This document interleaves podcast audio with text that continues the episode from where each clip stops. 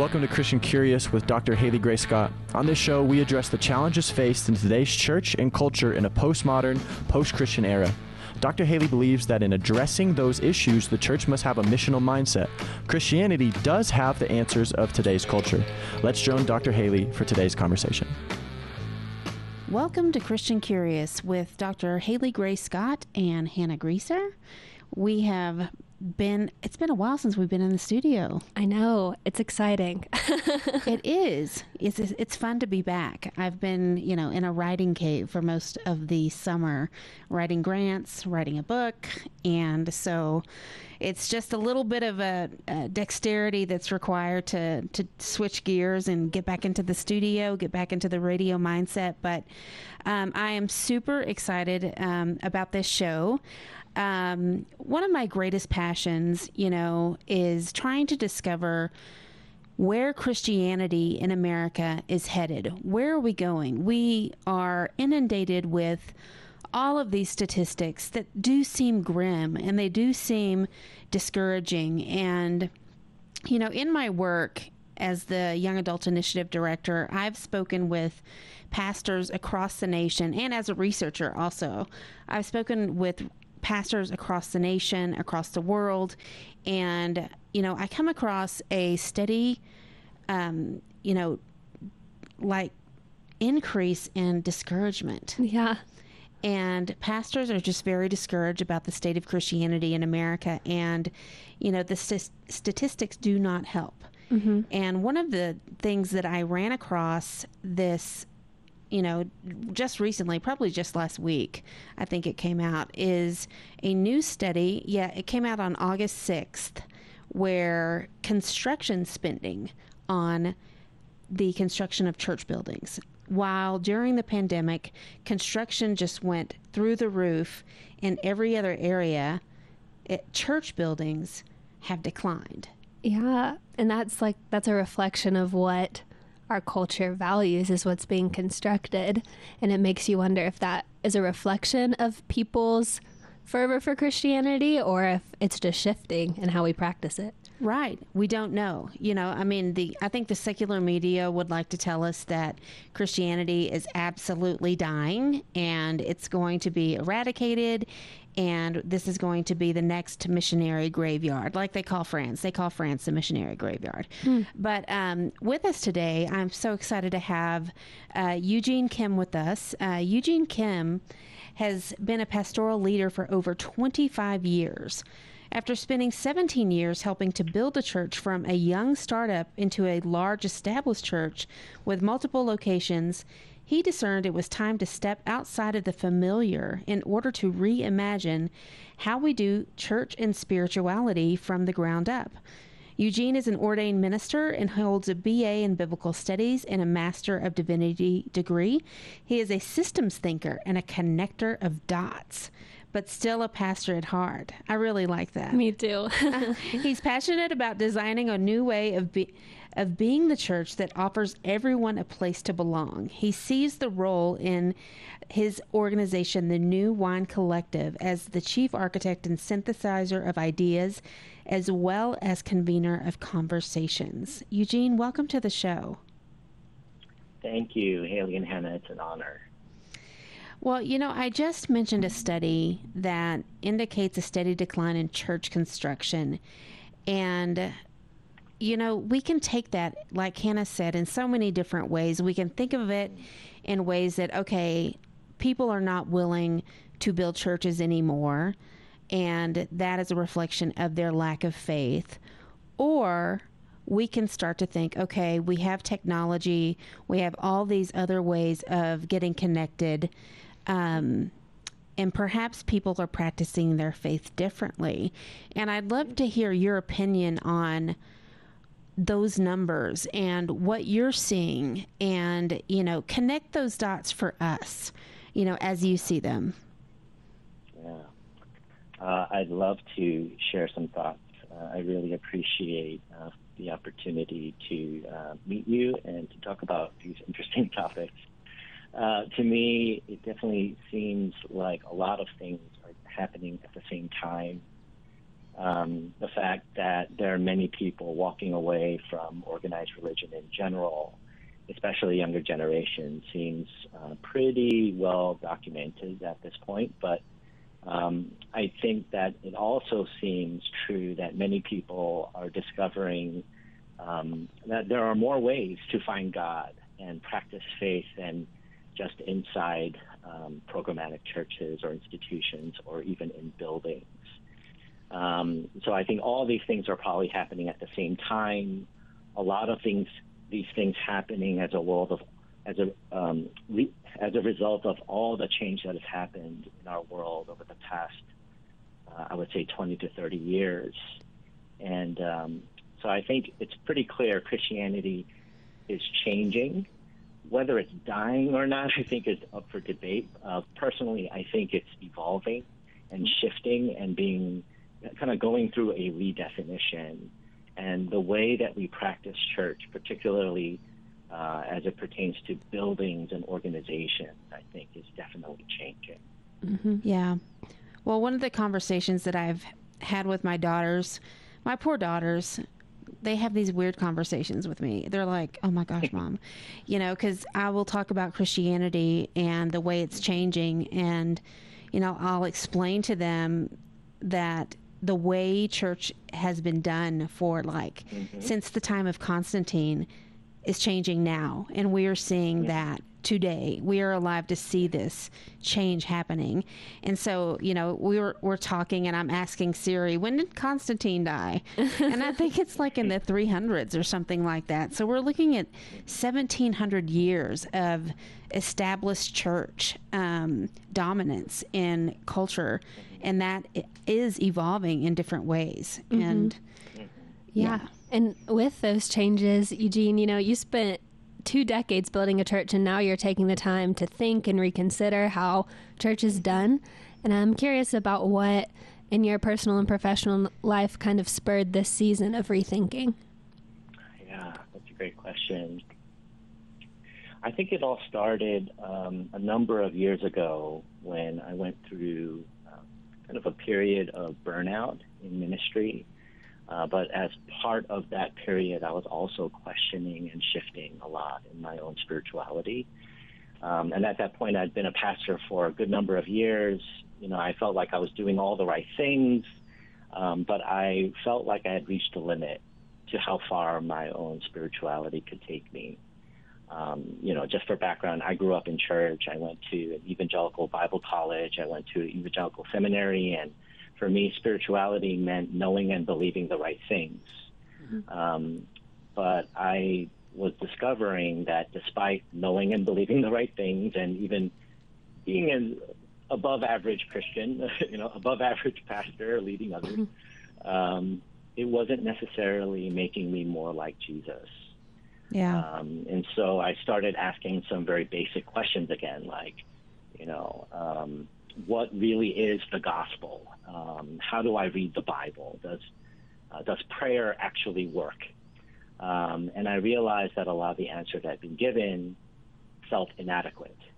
Um, and so I went on a search. I started expanding uh, my perspective, and uh, I discovered the contemplative tradition, uh, you know, Christian mysticism, and I started learning from other voices. And um, it really was kind of the spiritual awakening um, I discovered God to be much bigger than I had known previously. And uh, as all these changes are happening inside of me, I started seeing things differently on the outside as well. Yeah. And I started seeing myself differently. I started seeing, uh, especially those on the outside and the margins differently, uh, with more sensitivity and compassion. And I started valuing different things and realizing that uh, the things that I was valuing weren't always aligned with what I was spending about 80% of my time doing as a pastor. Hmm. What and were so, some of those things? I mean, running an organization, you know, um, and managing the staff and creating programs and kind of, you know, doing the whole church brand thing, mm-hmm. as well as the Sunday production and event production. And Sunday production. And, of course, right? um, and I started seeing the ways that we were we were doing church, um, and starting to see that it wasn't really working in the way that I once thought it did. Um, and so I don't know how much you know detail you want to go into, but there's a, a few things that kind of stood out to me. I'd love to hear Um, like you know- two of the two of the top things that Sure. stood out to you. Yeah, I think what one of the things that stood out to me was we were quote unquote, I think, winning as a church. Um, we were growing in our area, multiplying, planting churches, uh, campuses, kind of doing this multi-site thing, experimenting with all these different models. Um, but I think if we look honestly at our growth, uh, and this is well documented in other studies, that you know probably a good 90 above 95 percent of our growth is just transfer growth. Um, it's people coming from other churches Right. or pre-trained Christians that are moving to the area. They're going to Google the word church and they're going to end up at a church somewhere. Um, but in terms of actually um, meeting people in our community, meeting um, people who are new to Jesus, um, the numbers probably were a lot lower um, than you know, kind of what our marketing might suggest. Um, and I think that's probably true across the board of most most churches, I believe. Yeah, I think that you know that really speaks to you know the transfer growth versus the new growth. I mean, you know, I've studied this as well and thought a great deal about this, and just in my experiences of ministering to people who are less fortunate, who may be on the margins. You know, I used to teach a Bible study to women with felony convictions in downtown Denver, and after Bible study one day, they said, Oh my gosh, you know, thank God we don't go to these white suburban churches because mm. we would feel like we would have to have our act together. And the Lord knows we don't have our act together. And I was, in that moment, I was so envious of them because I go to that church and I feel like I go to these churches and I feel like sometimes I, you know, and I'm I've kind of trying to to break my own, to break the tradition and a little bit myself, but and not try to put on a face. You know, if I'm not doing well, I'm going to tell you. And, um, you know, it's just it's a really interesting thing to to consider the way we do church. And, you know, on your website, you mentioned that the way we do church actually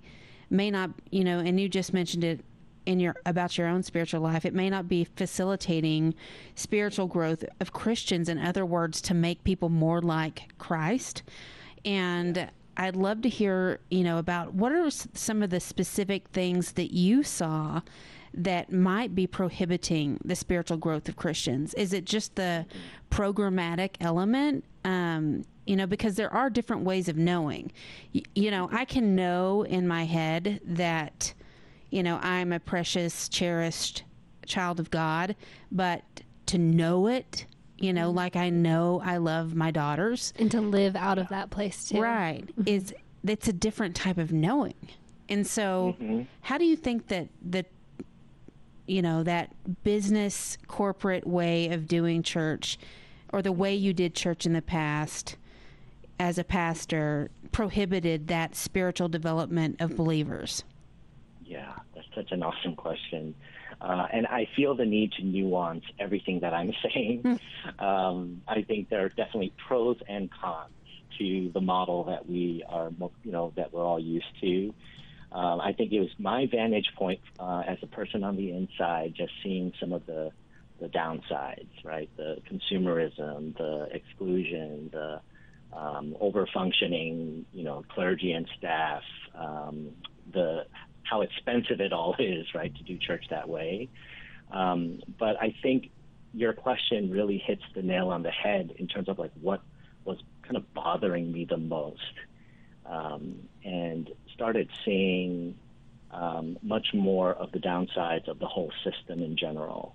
Um, I think some of the things that stand in the way of people becoming um, the disciples of Jesus that you know that Jesus calls them to be is Um, I think the clergy and laity divide is certainly a, a huge component of that.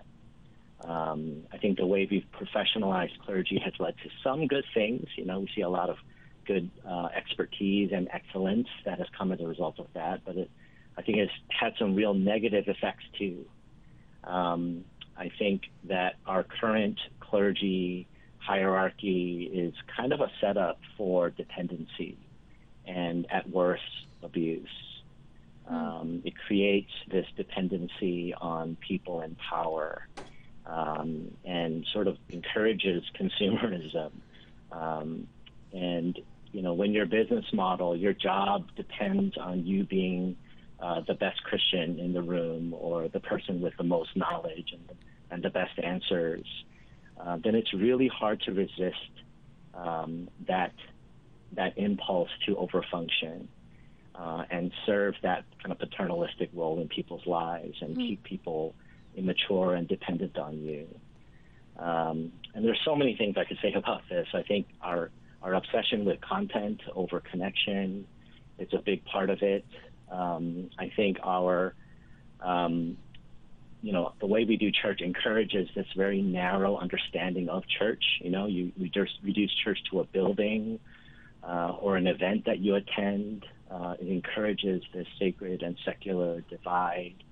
Um, it also, you know, reduces church, you know, capital C church to really one denomination or one tradition. Mm-hmm. Um, so it encourages this narrow spirituality when not everyone might be wired for that particular uh, denomination or tradition. And at worst, discipleship becomes about this one size fits all uh, programmatic thing. Uh, that's mostly just the extension of the primary leader, right? The, it's the spirituality of the pastor mm. kind of extended beyond, you know, his or herself and saying, here's how you encounter God, here's how you be a Christian.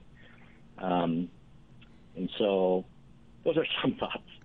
Well, you know, I remember growing up in a Southern Baptist tradition in East Texas and looking at the pastors at the front of the church. I was a person who I really I was a little kid who really loved Jesus. My grand my nanny calls me the past. She used to call me the pastor because I would be preaching my little sermons um, at five years old or whatever, and I really loved Jesus. And um, I would see the leaders at church, and I would think, "Wow, these are the people that God appointed to to be in these positions and mm. they don't act anything like the Jesus that I know.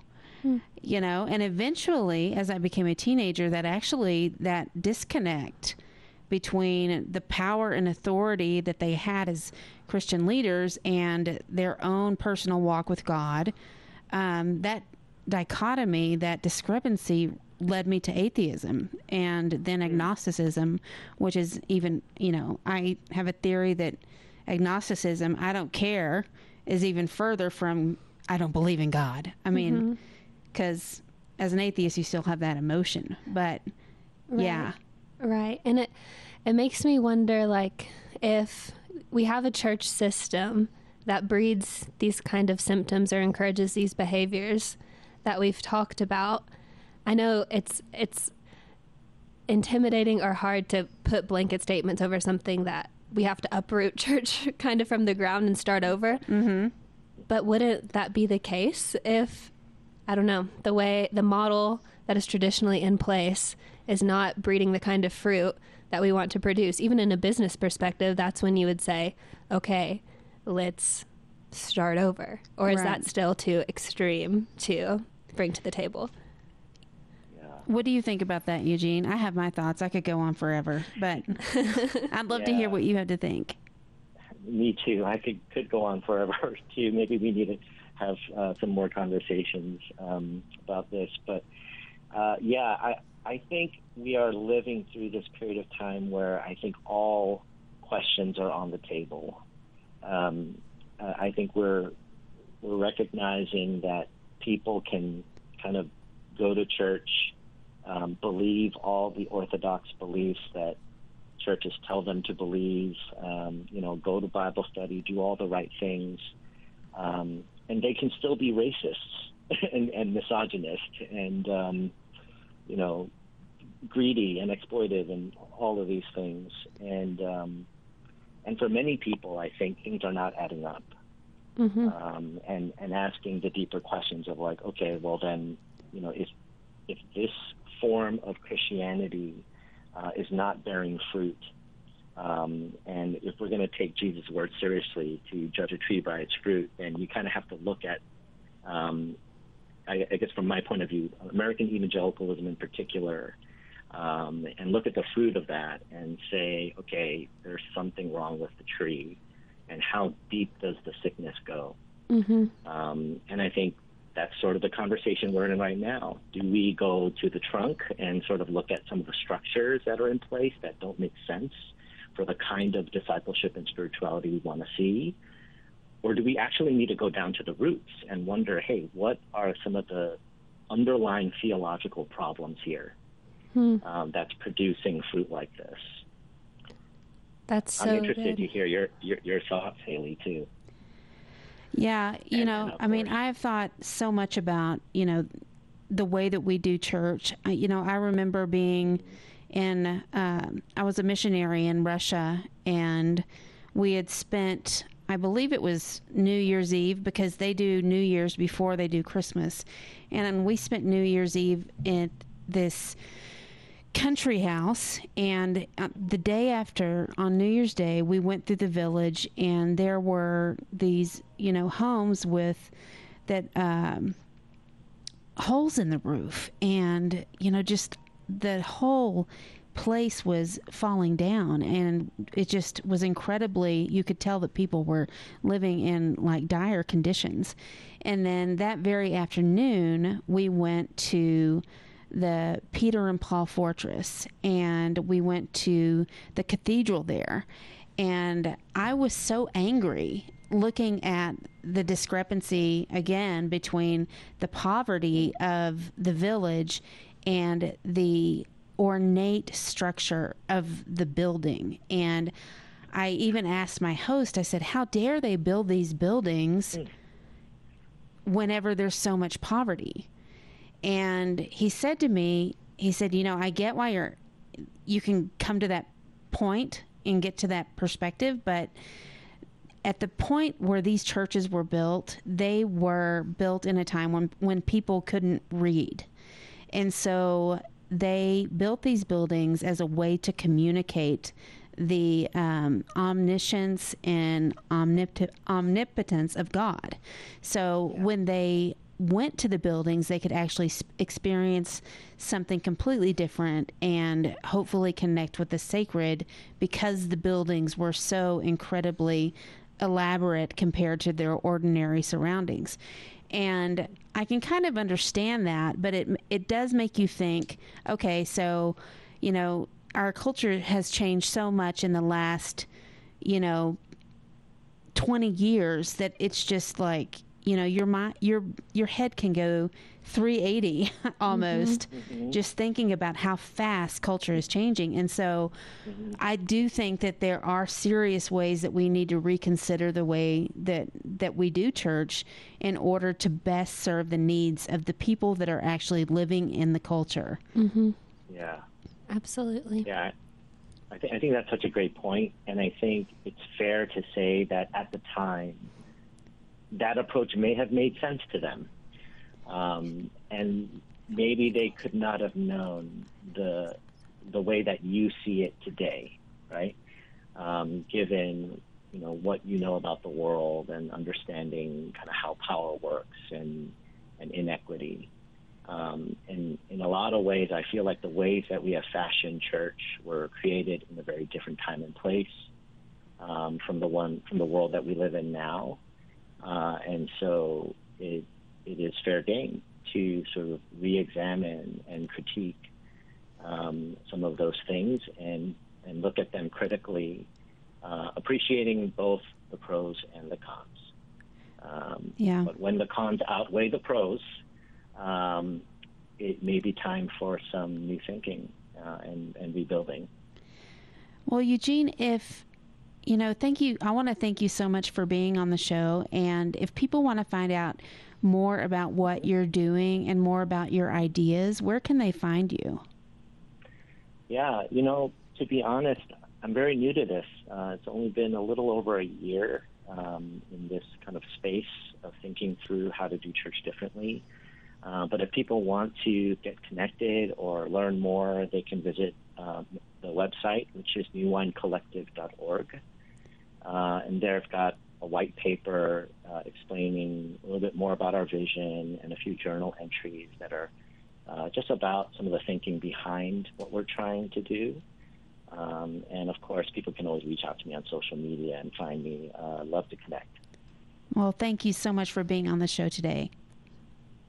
Definitely. Thank you very much. And thank you, listeners, for tuning in to Christian Curious just want to have a statement here that, you know, even as we think critically about the church, it doesn't mean that we're thinking critically or in a critical mindset about um, the way that pastors have given their lives to the promotion of the gospel or to Jesus himself. Our primary goal here is to to honor God and to honor Jesus and to honor the ways that he may be working in the world today. And, you know, if you missed any part of our show, we encourage you to check out our website. That's www.christiancurious.co. That's www.christiancurious.co. There you can find a link to all of our podcasts and you can be able to download the show. And we would love to hear from you and to um, get some feedback. So thank you so much for listening and stay curious.